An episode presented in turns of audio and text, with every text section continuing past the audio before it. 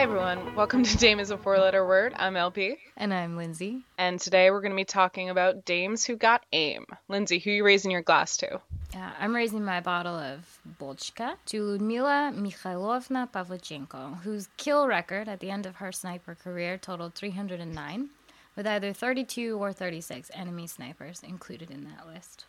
Who are you raising your glass to? I am raising my Altagracia Coffee Porter to Mamie Peanut Johnson.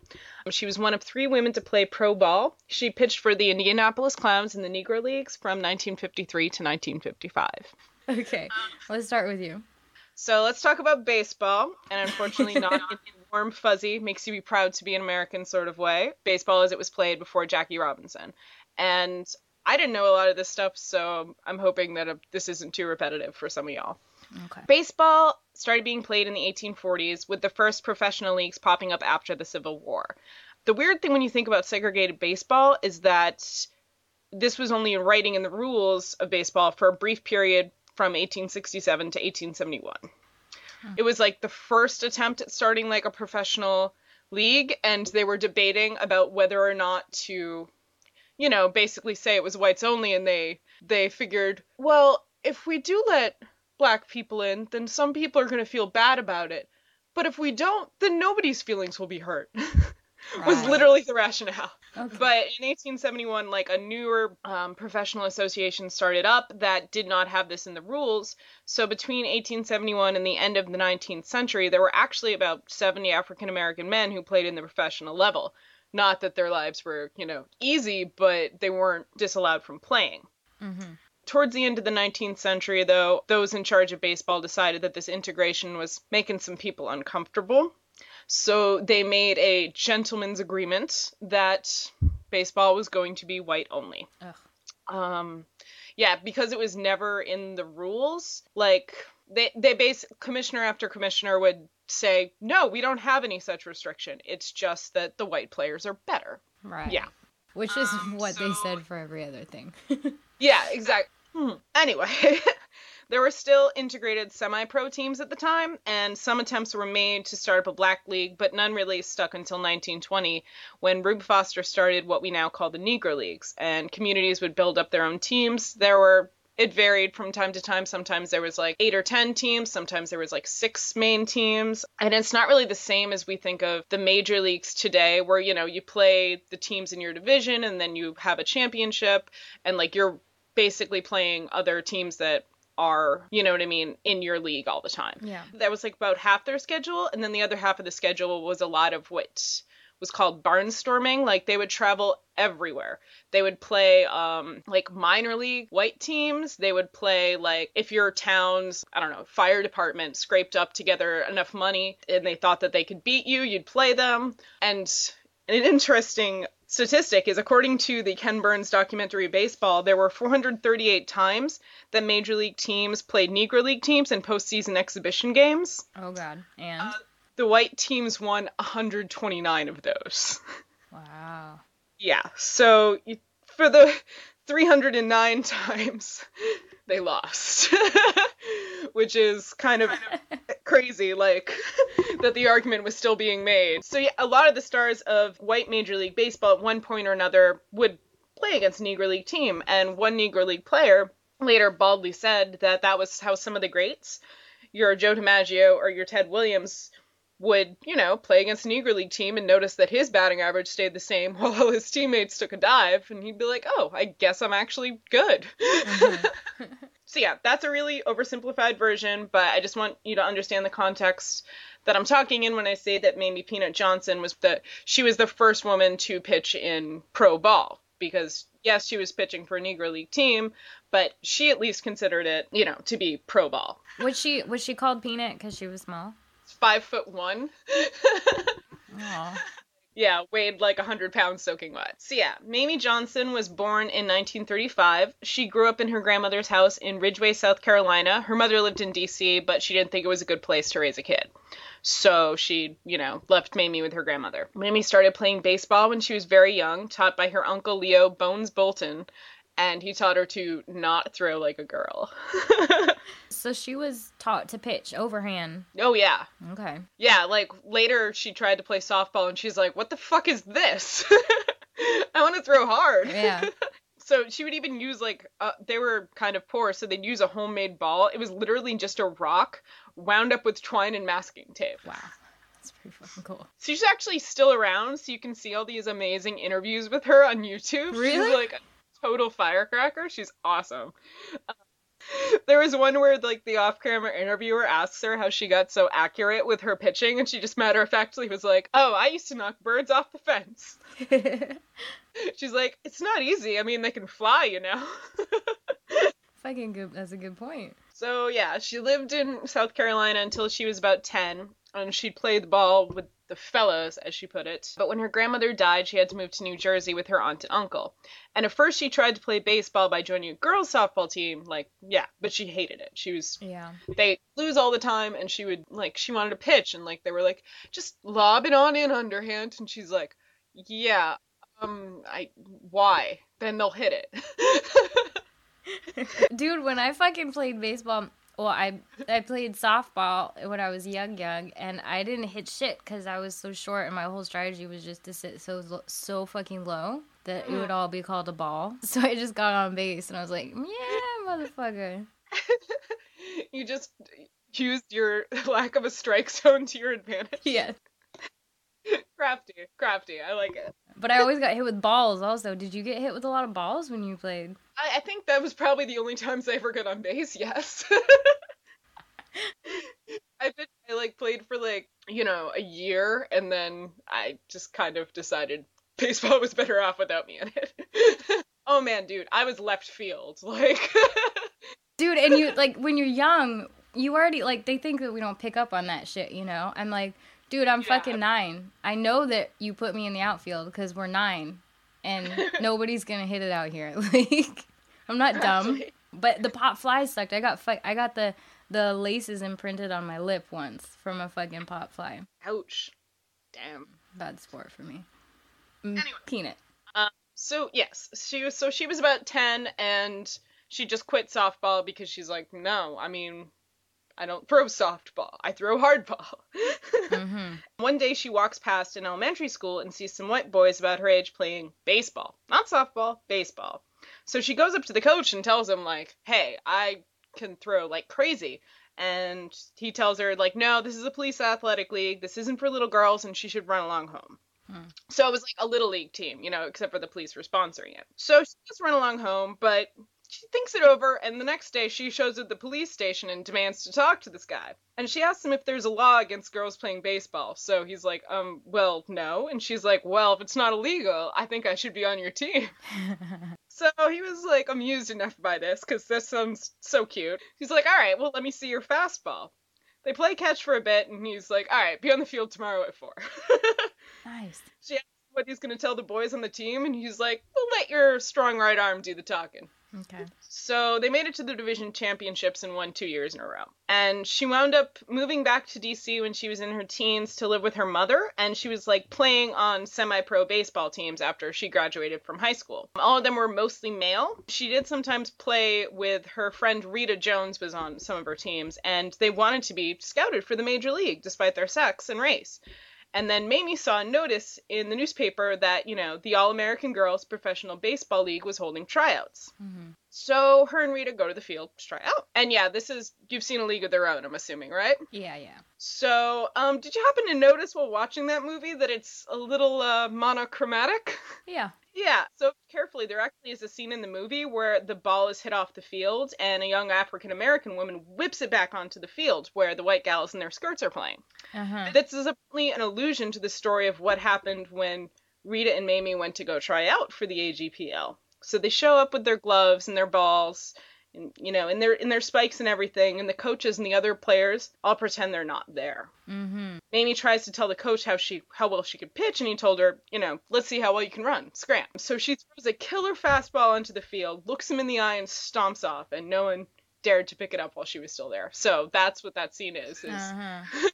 director admitting, yeah, the AGPL, That's Mamie. yeah. So that that's like an allusion to that story. Uh-huh.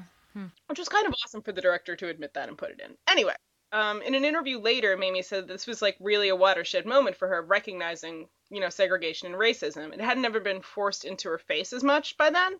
She lived mostly in black communities, but she did have some white relatives on her father's side of the family, and they'd never treated her badly. hmm So she felt like this was the first moment where someone had said to her, You're not good enough to play with me because you're black. But she didn't really feel that bad about this because she's like, Well, I, you know, I could have played with the girls, but instead I got to play with the fellas. So she kept on using fellas. It's so. But she was still playing in the semi pro teams of the St. Cyprians and the Alexandria All Stars. And she notices that there's this guy in a pinstripe suit who's coming to all her games and watching her pitch very closely.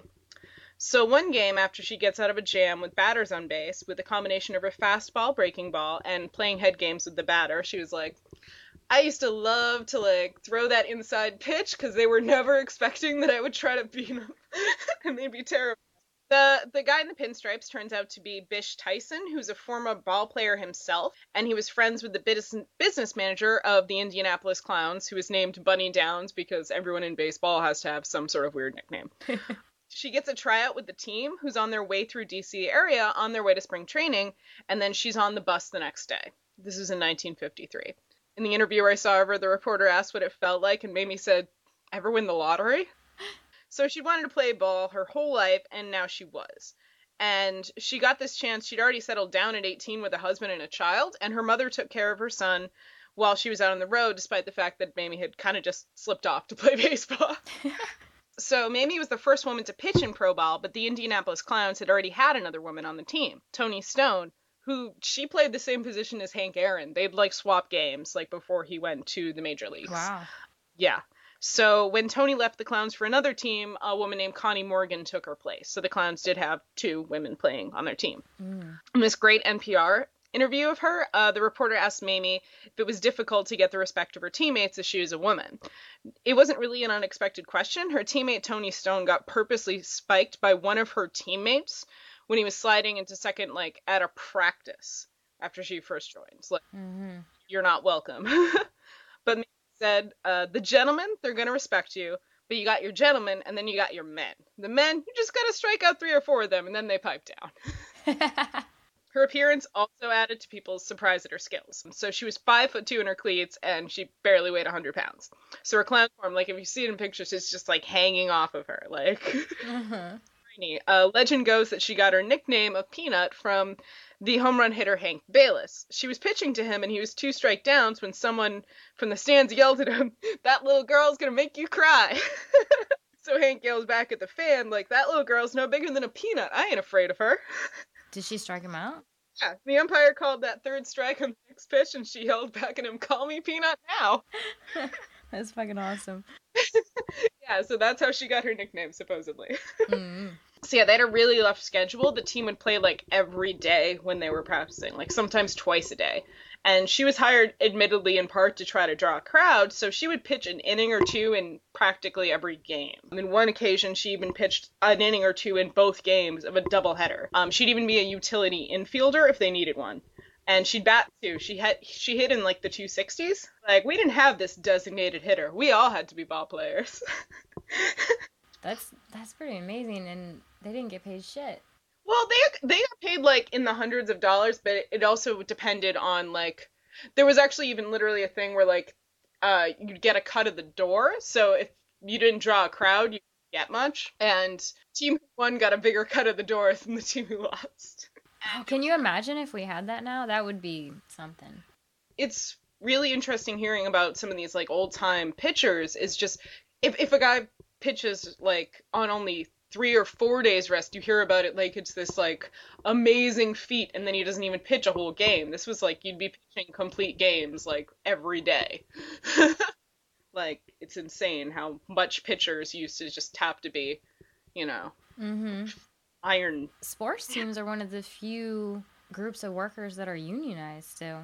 Wait, what? Sports people? Only 7% of workers in the United States are unionized now, and those are people, a lot of them, you know? Like, what the You, you know that they'll go on strike, all of them. yeah. So being on the road was actually pretty tough because some of the time, a lot of the time, they'd be going through the south. So there were times that they'd have to sleep on the bus or change on it if the stadium was segregated or if there weren't any hotels that would let them stay there. Mm-hmm. You're good to play ball with us, but you're you can't stay in our hotel. Sometimes you'd be playing in stadium where if they'd gone in to see the game, they would have had to go in through the back entrance and leave the park to take a leak because the facilities would be white only. Serious? Yeah. She maintains that it was like worth it to be doing this because she was playing with some of the finest players she'd ever met and she learned a lot about baseball from them. One of those players was Satchel Paige, who after playing a game against her when he was in Kansas when he was like on the Kansas City Monarchs offered to help her out with her curveball. So if Satchel Paige offers you advice on pitching, you take it. a legend doesn't even cut it as a description. Some people think that he might have been the best pitcher of all time. Uh-huh.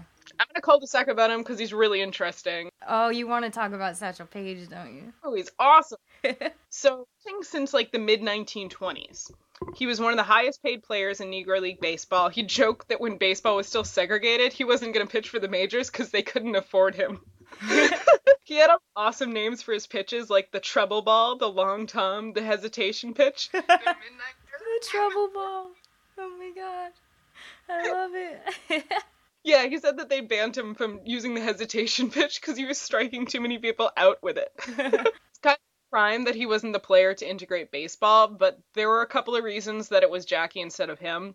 For one, he would never have been willing to start in the minor leagues. Mhm. Like, he was already a pro. And two, really have the same disposition as Jackie Robinson. He wasn't really well known for, you know, humility and non outspokenness.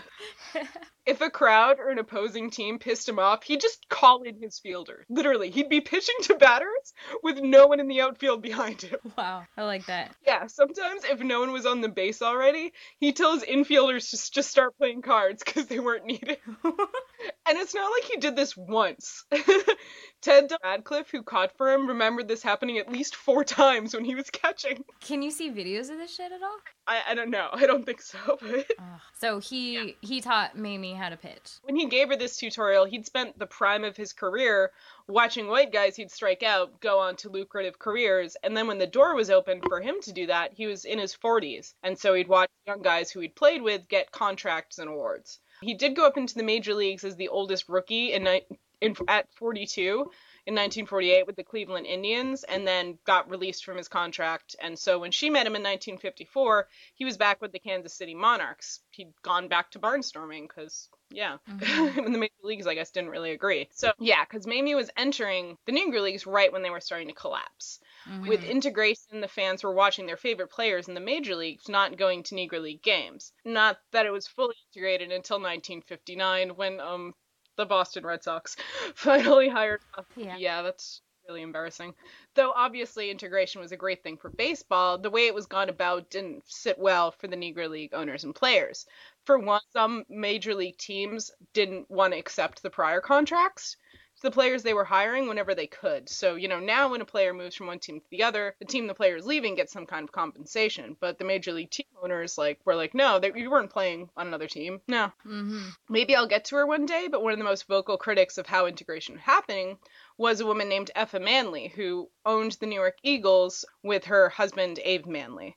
Uh, she was hardly in favor of segregation. Her biological race is of dispute, because but she was raised by a white mother and a black stepfather, and she identified herself as black. She served as a secretary for the NAACP at one point, and she led a "Don't buy where you can't work" boycott of New York City businesses in like the 1930s. But when the major leagues were being integrated, she decried the fact that like her fans were leaving her and they'd thought when integration happened that their teams would join the major leagues as like a farm team at the very least, not just disbanded, but Yeah. that just wasn't cards. What was her name again? Effa Manley? Effa Manley. hmm Anyway, so in 1954, when Satchel Paige tutored Mamie for an hour on how to throw a curveball. He told her she was holding it too tightly, that she should be aiming it to break on the outside of the plate, and by the end of the lesson, she had it down. Um, some stories say that that's the pitch that she used to, ha- you know, strike out Hank Baylis when she got her nickname, but that seems a little bit too. Even though I'm not making the case that she was on par with Satchel Paige, it's tempting to think that he offered to tutor her because he had some kind of sympathy for her. Mm-hmm. After all, striking out guys who could go about their career like now in a way that they hadn't been able to, and in a way that she was still never going to be able to do. Mm-hmm. Yeah, and I like to think that that kind of resonated with him a little bit. Yeah. Mamie Peanut Johnson retired from playing pro ball in 1955 when she was 20. She claims a record of 33 and 8, but Negro League records were spotty before integration and even more spotty afterwards, so there's no like corroboration of that. Mm-hmm. She estimated later that she'd had something in the neighborhood of 268 strikeouts. Wow. She went back to her family and went to nursing school, after which she was a nurse for 30 years before retiring. In her retirement, she started work at the Negro Leagues baseball shop in Maryland, where she ran into writer Michelle Green when she offered to autograph the shirt she was buying of her. Uh, Michelle Green later wrote a children's book on Mamie Johnson called A Strong Right Arm that's uh, supposedly going to be turned into a movie. In 2008, in a show of apology, Major League Baseball teams held a ceremonial draft of Negro League players. Mamie was drafted by the Washington Nationals. She's involved in her Maryland community, trying to get the field that she used to play on to be restored for the next generation to enjoy. When she was asked if she thinks any women today will be able to, you know, follow in her footsteps, she says, There's some young ladies now that can play baseball, but they're not given the opportunity. But she believes that if one does get the opportunity, she'll prove herself. Mm. Here's the fucking Mamie. Yep. Miss Pavlichenko, well known to fame. Russia's your country, fighting's your game. The world will always love you for all time to come. 300 Nazis fell by. All right. So Ludmila Pavlichenko had high scores as well, but they mainly meant dead bodies. So yeah, a bit of a different tone here for you. Born in what's now the Kiev region of the Ukraine, Ludmila Pavlichenko learned all about small armaments when she was a teen working as a grinder at the Arsenal factory. The factory had a military club that gave the opportunity to its members to learn more about weapons, and there, Ludmila was able to master small arms. Before working in the factory, though, Ludmila had been able to finish nine levels of schooling, where she'd mostly been interested in adventure, travel, and war stories. She had caused a lot of grief, though, to her superiors because she had a black hatred of authority and was pretty fucking difficult. All was well, though, when she discovered her first passion, which was Ukrainian history. She enrolled in 1937 at the State University in Kiev to study history. She chose to write her thesis on the Ukrainian soldier, politician, and diplomat named Hetman Bogdan Khmelnytsky, known in Russian as Bogdan Khmelnytsky. Bogdan was a Cossack, and he's famous in the Ukraine for leading an uprising against the Polish Lithuanian Commonwealth, of which the Ukraine had been a part of at the time. His uprising was a success, though it ultimately led to the Ukraine losing its independence to the Russians. So, yeah. Mm. Cossacks are, I guess, you could call a class of people in the south of Russia or in the Ukrainian region who used to come up with armies in order to maintain borders between people. They did a lot of dancing, and No, do tell. the Russians have, I guess, always had to deal with them. The modern day Cossacks, though, are subsidized by the Russian government and are a bit less potent than in the old glorious days of Bogdan. They seem to now just come up with different titles for themselves and they wear a lot of medals and they regularly like redesign their wardrobes. They always come out with like different jackets. and they sometimes crash exhibitions of modern culture to make a point about how their traditional culture is being trampled upon. Aw. So Ludmila's original passion was the history of the Ukraine and these Kosaki that involved Mr. Bogdan, these old Kosaki. Mhm. But you can still find their remnants. When World War II broke out, though, on the Eastern Front, another passion welled up in Ludmila's heart, which was to be a warrior. Uh, she set off for the war recruitment center with manicured nails, high heels, a smart looking dress, and a certificate in shooting proficiency. She told the somewhat stunned recruitment officer that she wanted to fight in an infantry unit and that, god damn it, she wanted a, her own rifle. Some sources I read said that the recruitment officer recommended she join to be a field nurse instead, but in the book by Kazimiera J. Cottam I read, which you read, yeah, yeah. No, she she wrote a ton about the Night Witches too. well, she didn't mention this episode, and I don't. I'm not sure how stunned the recruitment officer actually was because you know in in Russia and in the Soviet Union in World War II, many women fought, and there were like 45 to 50 female snipers. If you can hold a rifle, we'll take you. Basically, if you'll kill a Nazi, we'll take you. yeah. But in Cottam's account, her shooting profic- proficiency certificate, yeah, meant the recruitment officer had very little choice, and he took her. Mm-hmm. So two days later, she was sent to a sniper's platoon where she swore her allegiance to the famous VI Chapayev division, and not long after her arrival, the division began retreating from its positions along the Prut River because the enemies had kept dropping paratroopers inside division lines, and they'd been inflicting heavy personnel losses on Pavlichenko's side. So, she was a private attached to the second company, which was called the Shock Company because they were that fucking rugged. it was strictly forbidden to even think of death before battle in this company. Although I suspect they had trouble enforcing this. Yeah, I would imagine. but on August 8th, 1941, her division had almost reached Odessa, and Pavlichenko's 54th Razinsky Regiment was resisting the enemy's advance near the village of Shevchenko. Ludmila and the Shock Company were charged with the duty of sniping from the back, preventing the Germans from breaking through from that direction, and they'd been generally successful. Later, the battle for the hill 54.2 was essential for the Soviets because if they won that hill, they'd be able to occupy it and create a more stable defense. In this four day artillery battle, which was near the village of Belyavka, Ludmila killed her first two Nazis. Now, there's a tendency among some of the Pavlichenko storytellers to emphasize the shock and sadness Ludmila felt just after her first two killings, because she was a woman after all. I just kind of feel like that's more of a human thing, one way or the other. Horseshit, right? Yeah. Such an uh, injustice to men as well, because women don't have a premium on feeling shitty after they kill someone. Yeah. On August 29th, they were fighting for control of the Odessa highway, and Pavlichenko fucked up. She failed to notice some German snipers hiding in the thick grass at a small graveyard near a state farm not far from the highway. Ludmila had climbed a tree when two German snipers spotted her. She had no other option but to drop as quickly as she could out of the tree, and while she wasn't shot, she'd fallen about three meters and hurt her back pretty badly. Ooh. Wait, three meters? That's like 10 feet almost, right? Yeah. Yeah. Pretty bad. But I think she learned a valuable lesson. Um, just fucking look around. Look out for Nazis. um, she spent two days in bed and she had to use a walking stick for a few days after. And this was just uh, her first of many injuries she would have in her short, though very successful career. And she should have been hurt much worse. Uh, she was very lucky. She just landed on a very soft ground between two graves. Ooh.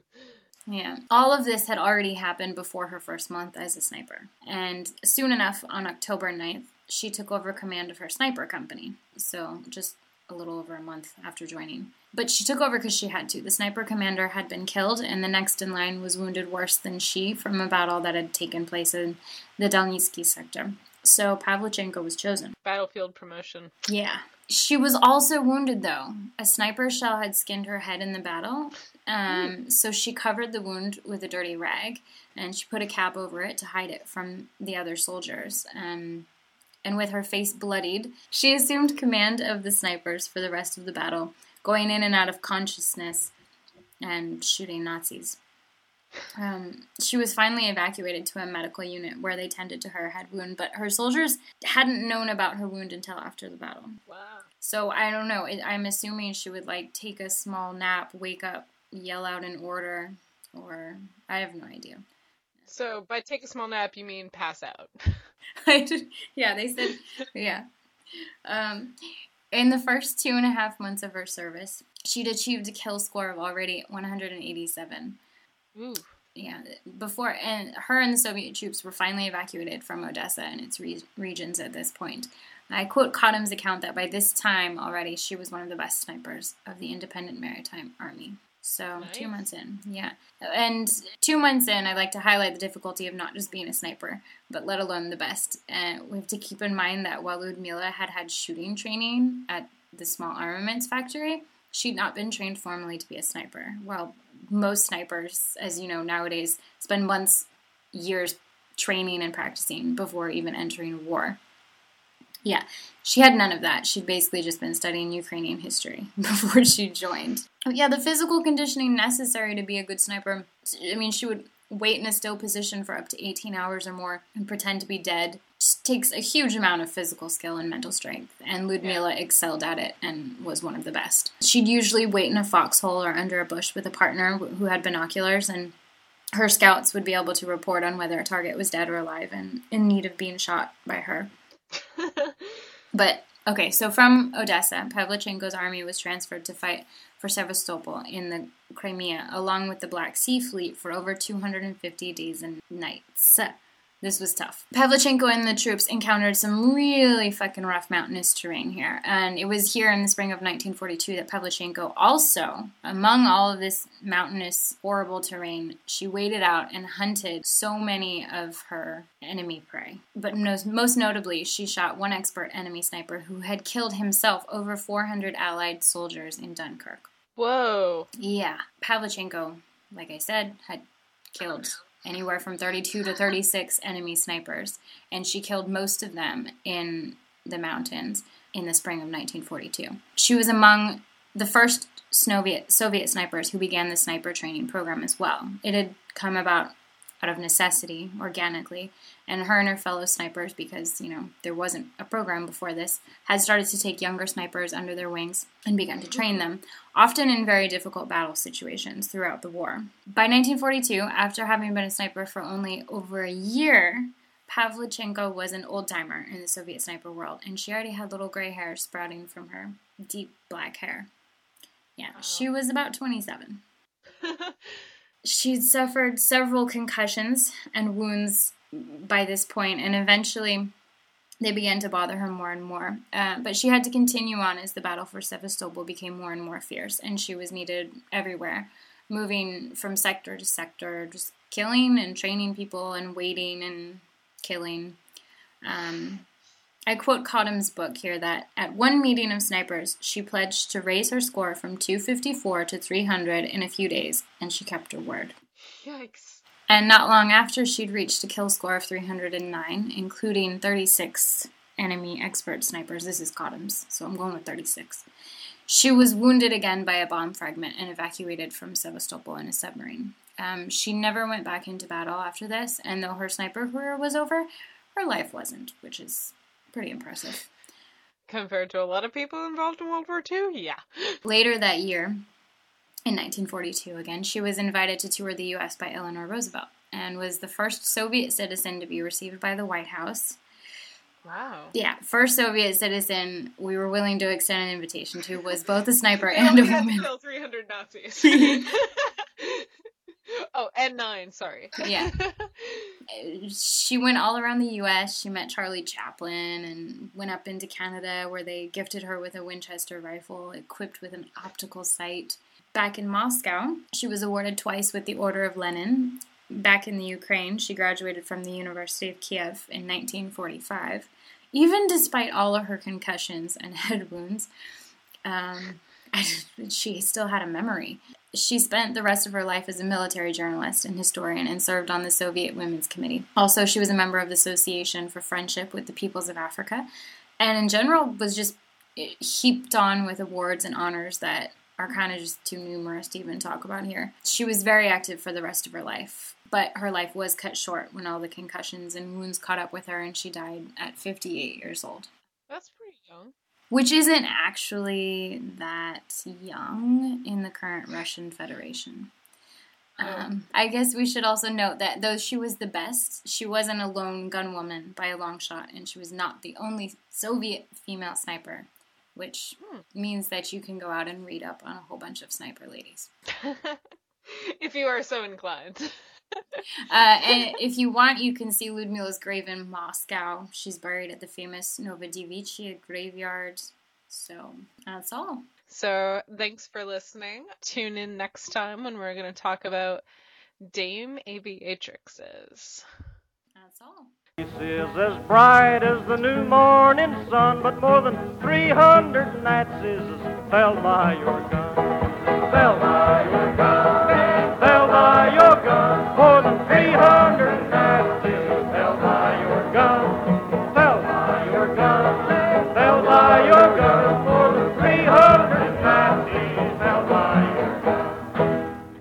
Oh, really? She's there? Interesting. Yeah, that's a right pretty graveyard. Right, pretty graveyard.